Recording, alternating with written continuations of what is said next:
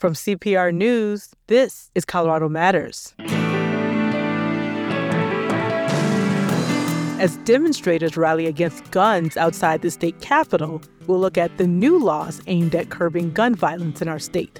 We'll also talk about another laws to better support survivors of domestic violence, sexual assaults, and other related crimes. There seems to be a disconnect between the judge, court staff, and because it's very traumatizing as a survivor when you've been physically, emotionally, and mentally abused, and your offender is there.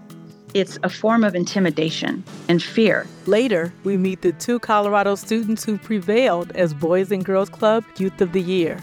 Now, I look for ways to help others. And whenever I get the opportunity, I take it. Plus, fifth graders on a quest to save the bees.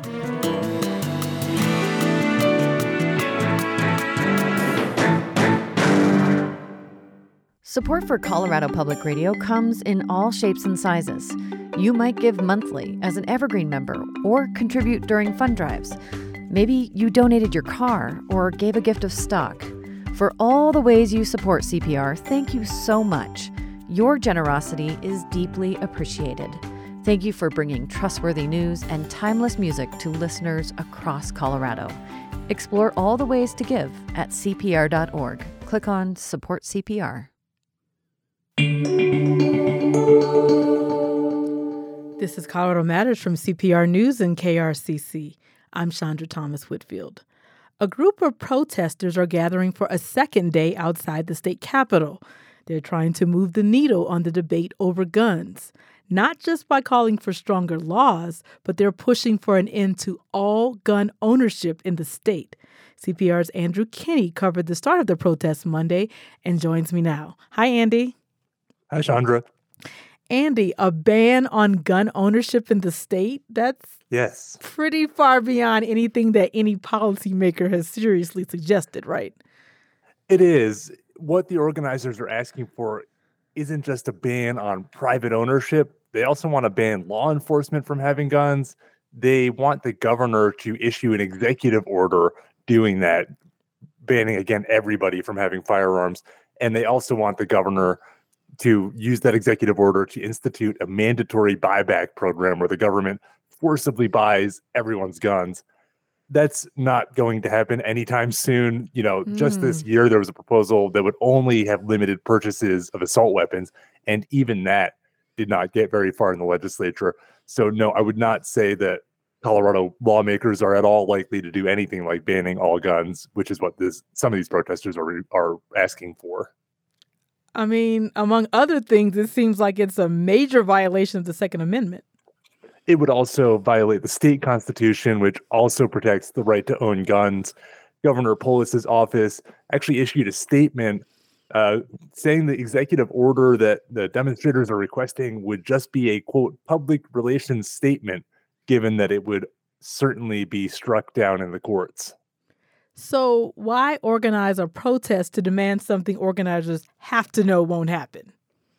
Well, the point the organizers say they're making is that gun violence is a radical problem, that there are terrible numbers of children in particular who are dying from gunshots, and that the only way to approach it is to make a quote radical request to kind of reframe how people are thinking about it, and I guess call attention to the fact that they think dramatic action is needed. And, you know, it's not like every single protester there was in support of a total ban. Many of them were there for a, a, ban on assault weapons or some other change. They had a range of reasons, but they were generally all motivated by the way that this kind of specter of gun violence haunts everyone's lives. Like just the fact that they said they wake up in the morning thinking about whether a public shooting is going to affect somebody in their family. Here's Deva Yoder of Arvada are really passionate about this. I'm passionate about it because I have two teenagers, and every time my phone rings at home, especially if it's the school, my heart almost stops, you know. And it's been that way since they were in kindergarten. They're in high school now, and I hate living that way. So I think people need to get passionate about it, about the the numbers, the way that um, guns are the number one killer of children in this country. If it was anything else, we would have done something about it by now. Another notable aspect of this protest is that while many of the organizers are women of color, they very specifically called on white women to be the ones to demonstrate in person and urged mm-hmm. people of color, LGBTQ people, and those with disabilities to join virtually. Yeah, they said the idea was that white women have kind of disproportionate influence, and they argued that white women would be less vulnerable to police brutality, less likely to be beat up by police, essentially, among other concerns. And I did hear, you know, it was mostly white women at this protest. There were hundreds and hundreds of people out on the Capitol lawn. And some of the folks said they really liked that idea. They said it gave them this way to use their privilege and use their voice. And, you know, this really resonated online. It blew up. There were thousands of people posting about it. Um, people traveled actually from across the country to get to this protest. So it wasn't like the it's not currently the biggest protest you'll ever see, but it's attracted people from all over. But on the other hand, the idea of dividing up who is going to be the face of the movement rubbed some people the wrong way. I talked to Anna Russell. She's a black woman who bought a plane ticket from Ohio. She's a teacher. She hates seeing her five year old students go through active shooter drills. And she said she had bought her plane ticket before she realized it was only supposed to be white women at the physical protest. And she kind of had mixed feelings about that. Mm. I think it's a great idea and I understand it. But in some aspects, I'm like, I don't feel like any movement that separates the women is going to be as successful as if you put if we all working together. What's extra interesting to me is that this is happening on the heels of a legislative session where Democrats passed a really historic slate of gun laws. Yeah, Democrats passed these laws that expand the state's red flag law. They raised the gun purchase age to 21. They tried to crack down on these ghost guns that don't have serial numbers. They made it easier to sue the firearm industry. And, you know, compared to the past, any one of those would have been considered a pretty big bill. But on the other hand, Democrats also shut down again that proposal that would have banned the sale of assault weapons in Colorado. Some Democratic leaders argued it would have taken a lot of time and attention and political capital without having that much of an effect if it's only Colorado banning the assault weapons. But that didn't go over well with a lot of uh, the people at the protests that I talked to. So now Democrats face pressure from their constituents, from their base, to go further on gun law reform. Now, do you think Democrats are open to that pressure? I think that overall they might, they obviously are and will continue to work on gun law reform, but they pretty adamantly rejected the protest's stated goal, which is again banning all guns, including for law enforcement. And, you know, Polis said that he's just not going to do a unilateral total gun ban. Um, again, said wasn't going to do a public relations statement two of the biggest gun law reformers in the Capitol, Senator Rhonda Fields and Senator Tom Sullivan, wrote an op ed saying that this is an extreme position that the protest organizers are calling for and that it would, quote, diminish the earlier work on gun reforms by creating unrealistic expectations. So clearly, Democrats are trying to thread this this needle where they're both saying we're with you, we want to attack gun violence, we want to change gun law, but we're not going to do this quote extreme thing. Mm. Before we let you go, Andy, any sense what happens next with the gun laws Colorado did pass this year? Yeah, so they've already been signed into law by Governor Polis, but many, probably all of them, are likely to face challenges in courts. Uh, gun rights groups are encouraged actually by a recent Supreme Court ruling that suggests it's going to be harder for states to defend these kinds of gun restrictions in the future. So even though those laws are passed, very much open to interpretation what's going to happen in the courts with them. Mm, one to watch. Thank you, Andy. Thank you. That's CPR public affairs reporter Andrew Kenney talking about the ongoing protest at the state capitol, calling for a ban on all guns in the state. This is Colorado Matters from CPR News and KRCC. In the new episode of My Story So Far, Pride on the Western Slope. One of the only spaces where I could explore my queerness openly. Um, I describe it as like a very dusty breakfast club. My Story So Far, everywhere you get your podcasts. A new task force will look into better ways to support survivors of domestic violence, sexual assault, and related crimes here in Colorado. House Majority Leader Monica Duran of Wheat Ridge co sponsored the legislation to create the task force. It was recently signed into law, and the task force will meet for the first time July 1st. This is something that's very personal to Duran. We spoke in April as lawmakers were debating the measure. As a survivor, I understand a lot of the challenges and difficulty when you're going through the process right when you're going mm-hmm. through um, trying to get whether that be a protection order whatever that might be um, just how difficult and how at times you feel like you're re-victimized again when you go to court and mm. from my mm. experience and talking to different survivors through the years and with the work that I do here at the legislature, um, whether that be running House Bill 1255, which was requiring those who had a protection order against them to relinquish their firearms, or whether mm. that is you know funding right mm-hmm. for um, crime victims including domestic violence sexual assault i hear over and over again how survivors feel like when they're going through the process through the court process they feel that there is a lack of not just sensitivity, but knowledge when it comes to those who have been through domestic violence, especially if they are in court. One story I continuously hear is the fact that when we have to go to court, whether that is for that protection order or whatever it is, there seems to be a disconnect between the judge, court staff, when we are there. And because it's very traumatizing as a survivor when you've been physically, emotionally, and mentally abused and your offender is there, it's a form of intimidation and fear. And there is a lack of knowledge on the other end.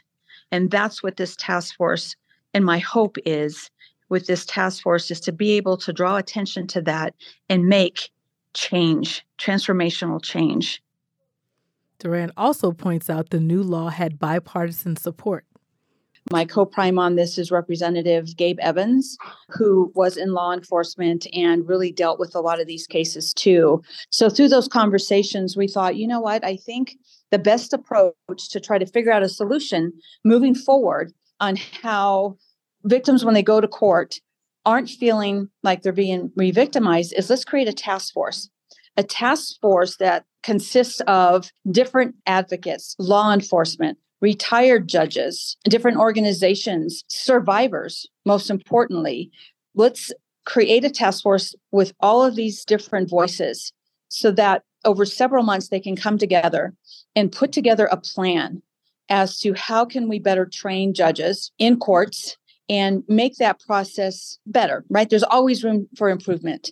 So for me and i think for many of us and for our our communities and our advocates who who fight for this every day this would really be transformational to really kind of bring this full circle in other words and full circle for me in what i went through in my challenges and struggles. The new task force will convene for the first time next month. It will submit a report with its findings and recommendations in november they would have to come together really kind of figure out okay what's the best path forward? and bring that to us bring that to, to me so that i can look at it and say this is fantastic. We've had input from retired judges law enforcement you know obviously like i said survivors confidential advocate because we want to make sure that we are we're listening to you know to district attorneys right will be on here. Family law attorney would be on here. I wanted mm. to make mm. sure that we had a judge from the rural counties right because in rural counties those issues and challenges are different mm, um, th- than here in denver. So their struggles and their needs are different than what we have here. So i want to make sure that the voices from our rural communities are heard. Also a district court judge i think with experience in domestic violence it's important to have. So it's a great group of leaders within our community that deal with these uh, issues every day and getting that feedback and input from them i think will really kind of help carve out legislation for us to run next year. What efforts will be made in terms of racial diversity age diversity and also things like the lgbtq community you know you know those different dynamics? Are there any efforts in those areas? Absolutely. Yep. A matter of fact uh, some of that came up when we were in committee hearing in the House. And from that feedback, I ran an amendment on the floor, making sure that we have that diversity. once those recommendations are are brought back, then I would sit down and kind of go through all that information. Myself and Representative Evans will go through their recommendations. And then from there, we can start forming our legislation for next session. Okay, so would that be more like legislation about implementation? Implementation, you know, it's hard to say because I don't know what those recommendations are going to be. It would be trying to figure out the best path forward. And um, you know just figuring out the best way to implement it. What are their suggestions? How are they suggesting we address judicial training? What does that look like? So there's going to be a lot of work that's going to take place once we get this information back. So i'm excited to see what that is. I'm actually really just excited that we're going to have this task force and we're ha- actually having the conversation mm-hmm. because for years and years there is such a stigma when somebody has been through domestic violence and has come out the other end that it's really hard to have open conversations. And what this is going to be is open conversations of survivors who have gone through all of the processes from an attorney to court to family court to everything like I went through really kind of listening to each other right that's the most important thing is let's listen to each other thank you for sharing the details of this legislation but also for sharing your personal story because I don't ever want to underestimate how difficult that may be. Well, thank you so much for the opportunity to share, to say we hear you and we're doing everything we can in the state of Colorado to make sure that that happens. Thank you. Thank you. Democratic State Representative Monica Duran speaking with me in April about a new task force that will work to find ways to better support survivors of domestic violence, sexual assault, and similar crimes in Colorado. The bill creating that task force was just signed into law by the lieutenant governor. The task force will hold its first meeting July 1st. When we come back, two student ambassadors in Colorado are raising their voices on behalf of fellow youth. This is Colorado Matters from CPR News and KRCC. Colorado's beautiful summers are even better with music of every kind. Classical, blues, indie, we've got those. Country, jazz, roots, we've got them too. From massive events with marquee headliners to more intimate gatherings, you can find summer concerts and festivals to suit your taste. See the list, who's playing, where, and when at CPR.org. Summer is officially underway, and many school districts are shutting down for the season. But the fun is kicking into high gear at Boys and Girls Clubs across the country, including right here in Colorado. Two students in particular are joining in a lot of that fun, serving as youth ambassadors. They were among 13 students who represented Boys and Girls Clubs from across our state in the annual Colorado Youth of the Year speaking competition held in Denver. Both students said they wanted to use their speeches to raise awareness about some of the issues many young people are grappling with in the Rocky Mountain State and beyond. Najee West is from the Denver Broncos Boys and Girls Club located in the far northeast Denver community of Montbello. Here's some of what she had to say. I was excited to begin high school, but in the middle of my freshman year, COVID struck and the world stopped. I lost my grandfather, developed anxiety, and watched my grade slips as we transitioned to online schooling. I struggled talking to people through a phone and waking up to a Zoom call. Thankfully, the club wasn't closed for long, and even though it wasn't fully back to normal, I could still attend. It was the best feeling being able to see faces I hadn't seen in a while.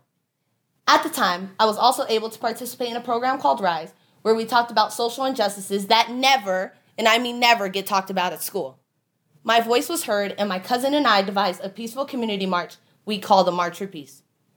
It was hard work planning such a big event, but rewarding when we were recognized nationally and received the NFL Inspire Change Award. These experiences and others helped me win Youth of the Year at multiple levels. I can honestly say my club has helped shape the woman standing in front of you all today. Her fellow winner used her speech to provide some insight into some of the challenges that many young people in military families face. Wow, Abby Addison, Military Youth of the Year. I must admit, I never imagined hearing a title like that associated with my name, and I'm still getting used to hearing it. You see, I was born into a military family, and some may say it has its perks. I would agree, but military life also has its challenges. I am only 14 and I have moved eight times. In the beginning, it was fun. I explored new places, tried new foods, and met new people. In fact, I met my best friends during move number six, California. We played sports together, rode bikes to school, and were basically inseparable.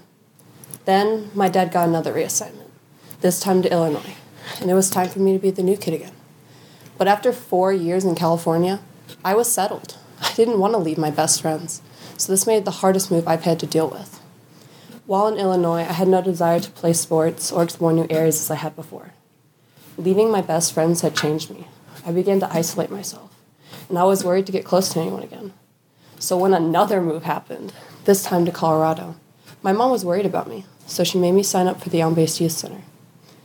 While walking there on my first day, the wind blew my brand new membership card right out of my hand. I was so worried about what would happen when I walked in without it that I was overcome with embarrassment so I just stood in the parking lot and cried. In that moment, I was vulnerable, afraid of rejection, and afraid of being made fun of for losing it. Turns out, the kids at the youth center didn't make fun of me. Instead, they supported, encouraged, and helped me. And since leaving California, I found myself making friends again. Now, I look for ways to help others, and whenever I get the opportunity, I take it. I don't do it for the recognition or awards, I do it because I remember how I felt that day.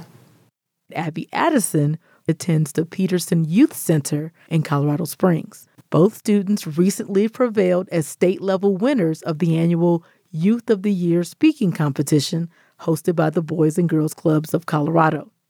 They both advanced to the regional competition, which includes another chance to compete for more scholarships.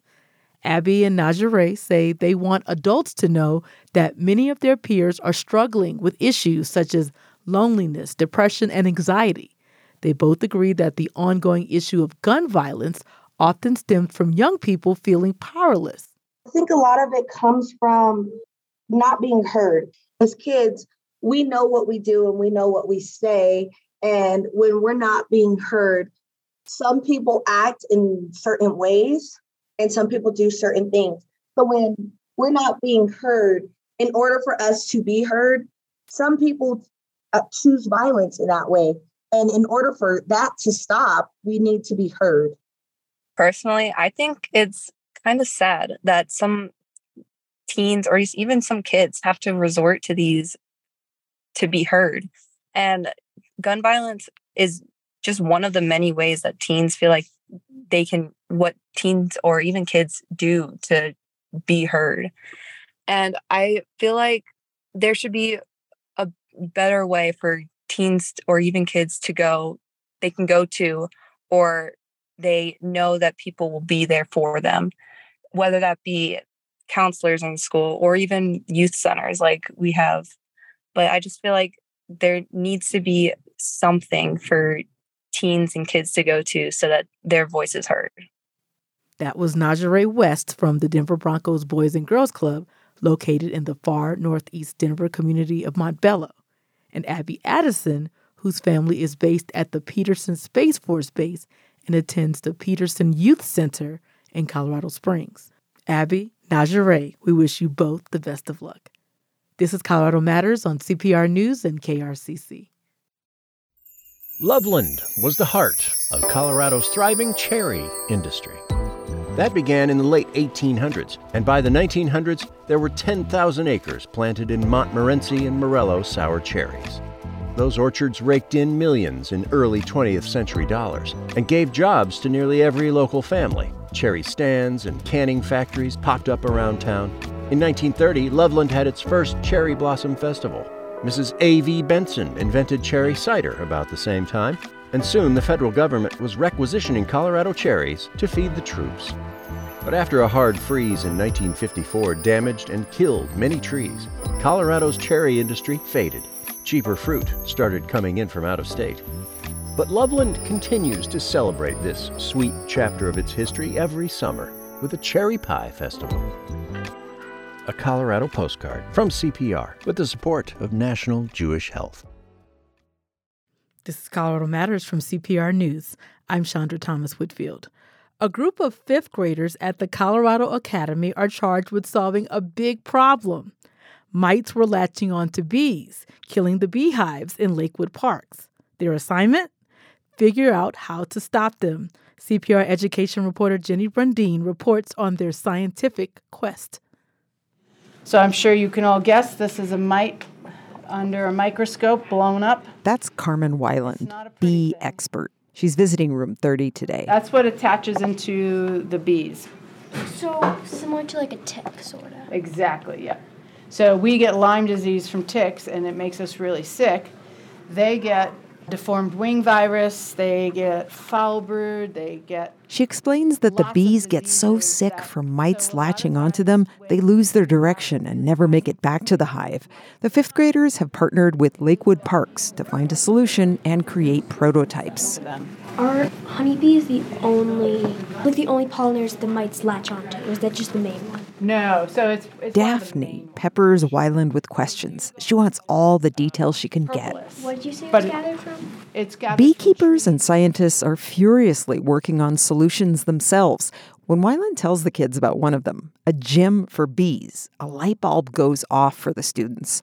A bee gym is a frame with a wire mesh and spikes that let bees groom their bodies, helping them dislodge the mites.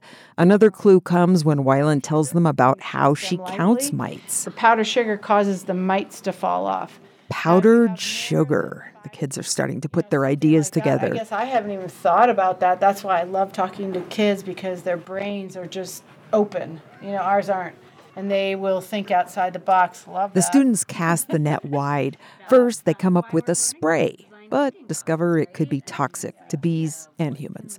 Then, a pseudo scorpion. It eats mites, but it lives in warm, humid areas, so that was next.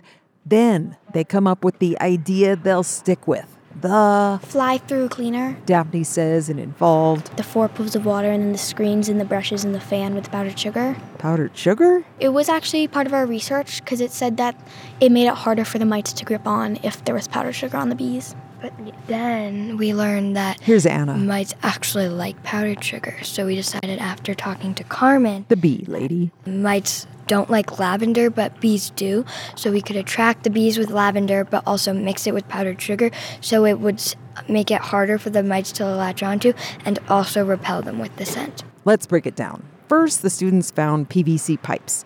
Lavender is suspended from the inside of the top of the pipe to attract the bees. The fan would blow the powdered sugar through the tube. The bees would get coated in it, and mites would slide off. The students kept having to adjust the fans. Because powdered sugar kept going everywhere. It was a hot mess express. The classroom was coated in powdered sugar, and Our entire classroom smelled like lavender. there were some technical challenges, a bit of arguing. Uh, I screamed in a pillow when I got really frustrated. Then they remembered they were scientists. We would also go back to our beginning stages and redefine and look at our problem statement and our needs statement to see what exactly are we trying to achieve and how can we maybe get there. Let's go to a second group. They had a slightly different idea. A bee car wash Alex explains the brush with bristles is suspended from the tube's ceiling. is to brush the mite off the bee, and then the, the mite that fell off the bee would fall into this. Container of water filled with lavender, thyme, and water. A freaky mixture that mites hate. Why water? I ask Oliver. Mites can't swim. Duh. And I learned mites hate the herb thyme. Figuring out the technical challenges was Noah's favorite part of the project. trying to make everything flow together and once it finally like all worked out it was really fun to see like the final product If bees would go extinct, we would have to change our diet, and a lot of what we eat now would not. The kids presented their inventions on a big stage at school. They hoped to test them out at Lakewood Parks, where mites are attacking the beehives. This type of real learning, the kids love it. Here's Tara. When I thought of like working on a real world problem, it made me like even more motivated so like I can help the world. It's changed some of them in a deeper way. Quinn was always afraid of bees. Now, I feel like I shouldn't be because they actually help us out a lot. I'm Jenny Brundin, CPR News. And I'm Chandra Thomas Whitfield. This is Colorado Matters on listener supported CPR News and KRCC.